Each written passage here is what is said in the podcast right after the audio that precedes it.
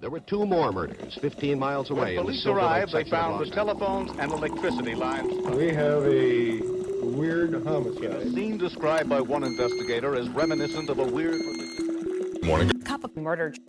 No one should get to decide who lives and who dies. On January 2nd, 1981, a man was apprehended who killed 16 women because he felt a divine power told him to.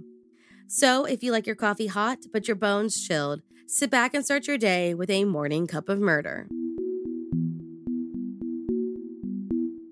Peter William Sutcliffe was born on June 2, 1946, to a West Riding of Yorkshire working class Catholic family. He was a loner from a pretty early age and left school altogether when he was just 15 years old to begin a series of menial jobs like grave digging, which gave him a macabre sense of humor. And as he left his adolescence, he picked up a voyeurism habit in addition to his now pretty consistent employment of sex workers. One of these women stole some money from him after their meeting, and Peter chased her down, returning out of breath and telling his friends to quickly drive away. Turns out he followed her into a garage and hit her in the head with a stone shoved in a sock. The police visited his home the next day and he admitted to hitting her, though he claimed it was only with his hand. She, not wanting to drag out a legal process, declined to press any charges. Somewhere in the middle of all of this, Peter met a woman named Sonia Szurma in 1967, and a little over six years later, the pair were married. Sonia, after several miscarriages, was told that she could not have children, and she sought comfort in an affair with an ice cream van driver. Now, while Peter had been described as a loner in the past, that was really the extent of his issues. But as he grew older, he began developing some strange habits. On July 5, 1975, just a year after getting married, Peter attacked a woman named Anna Rogulskyj. He knocked her unconscious with a ball peen hammer and slashed at her stomach with a knife, leaving her for dead when a neighbor came out and found her. Anna survived her attack, but was left psychologically traumatized. He attacked a woman in Halifax named Olive Smelt in a similar manner, but interrupted yet again, left his victim alive and psychologically damaged. Shortly after, he attacked 14 year old Tracy Browne, but as he struck her in the head, a vehicle approached and forced him to flee. The young girl needed brain surgery, and it would take until 1992 for anyone to know her attacker's name. He was clearly ramping up, and on October 30th, 1975, he was finally ready to take a human life. That was the day that Peter Sutcliffe, soon to go down in history as the Yorkshire Ripper, brought down his hammer on Wilma McCann and stabbed her 15 times in the neck, chest, and abdomen. This time, no one interrupted him, and he was able to finish the job he set out to do. About 150 officers attempted to solve Wilma's murder, and together they interviewed about 11,000 witnesses and suspects, none of which gave any solid leads. Next to fall victim to the Ripper was 42 year old Emily Jackson, who was stabbed 52 times with a sharpened screwdriver in January of 1976. Before abandoning her body, he stomped down on her thigh with such force that he left a lasting impression of his boot, something police took as evidence. Marcella Claxton, just 20 years old, was attacked in Roundhay Park on May 9th while she walked home alone from a party and accepted a ride from a seemingly normal Peter Sutcliffe. When she got out of the car to use the restroom, Peter hit her with his hammer, but for whatever reason, left her alive. Unfortunately, while she was able to survive the attack, her four month old fetus did not. Marcella would later testify against her attacker at his trial. Irene Richardson, a Chapeltown sex worker, was attacked in the same park Marcella was on February 5th. She was bludgeoned to death with a hammer and was mutilated with a knife post mortem. Near her body, police were able to find some tire tracks that then created a very long list of potential suspects. Two months later, Peter murdered Patricia Atkins, a sex worker from Bradford, inside of her apartment. Left behind was a boot print that matched the one left on Emily Jackson. So far, it seemed that the Yorkshire Ripper only selected sex workers as his victims. But if that made anyone living in the area feel safe, he was about to change up his MO and create a new sense of fear. Two months after he killed Patricia, the Yorkshire Ripper took the life of 16 year old Jayne MacDonald. Now, Jayne was not only younger than the other victims, but she was not a sex worker by trade. This was Peter's way of saying to the community, no one is safe. Maureen Long was assaulted in Bradford that July, but after being interrupted, she was able to survive her attack. Unfortunately, a witness who gave a description of the car she saw speeding away from the scene gave inaccurate information.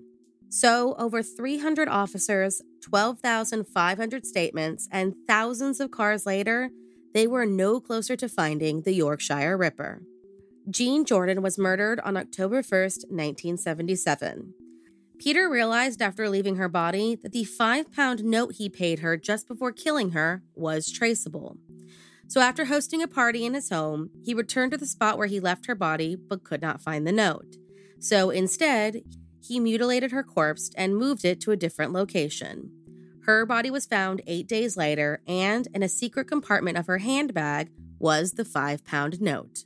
It was traced to a bank where police were able to narrow down their list to the 8,000 employees who received it as their wage packet. Over the course of three months, they interviewed 5,000 of those men, including Peter Sutcliffe, but found that everyone's alibis were too solid. Peter had, in fact, been at that party and had a dozen or so guests that put him there around the window of her murder. On December 14th, Marilyn Moore was attacked but survived and gave a description of her attacker. With her testimony, police dropped the bank search and focused on the tire tracks that were present at a handful of their crime scenes. In the meantime, Peter killed 21 year old Yvonne Pearson by bludgeoning her to death, jumping on her chest, and shoving horsehair from a discarded sofa in her mouth. Unfortunately, her body would not be found until March of the following year. He killed 18 year old Helen Rytka 10 days later, Vera Millward on May 16th, and Josephine Whitaker on April 4th, 1979. After Josephine's attack, the police received a taunting call from the killer, claiming his name was Jack and that, despite the leads they had, none would bring them close to capturing him. The message would send their investigation off the rails and delay the very little progress that they had made. It was eventually deemed a hoax, and the caller was identified in 2005 via DNA as the unemployed alcoholic named John Samuel Humble. These killings had been going on for four years now, and the investigators, who were working tirelessly to find the Ripper, were understandably frustrated. And Peter Sutcliffe had been interviewed about the case on nine separate occasions, but none of the information they had made him seem like a viable suspect. On September 1st, Peter committed his 16th murder when he killed 20 year old Barbara Leach, a student at Bradford University. Peter was then arrested in April of 1980, but not in connection with the Yorkshire Ripper murders. No, he was arrested for driving while drunk and let out on bail while he awaited his trial, during which he killed 47 year old Marguerite Walls and 20 year old Jacqueline Hill over the course of just 28 days and attacked three other women who survived. On January 2, 1981, Peter was stopped by police for being in the company of a known sex worker named Olivia Reivers.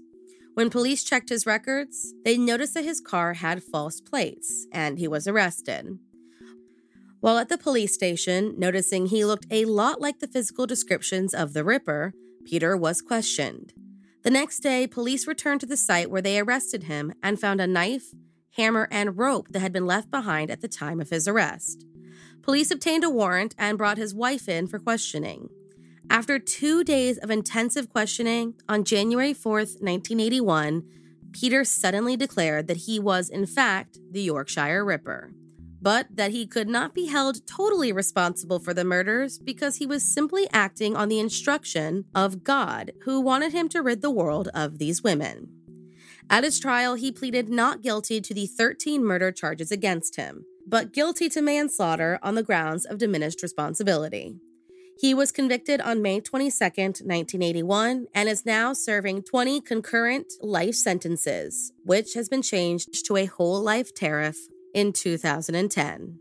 Thank you for joining me in my morning cup of murder. Please join me again tomorrow to hear what terrible thing happened on January 3rd.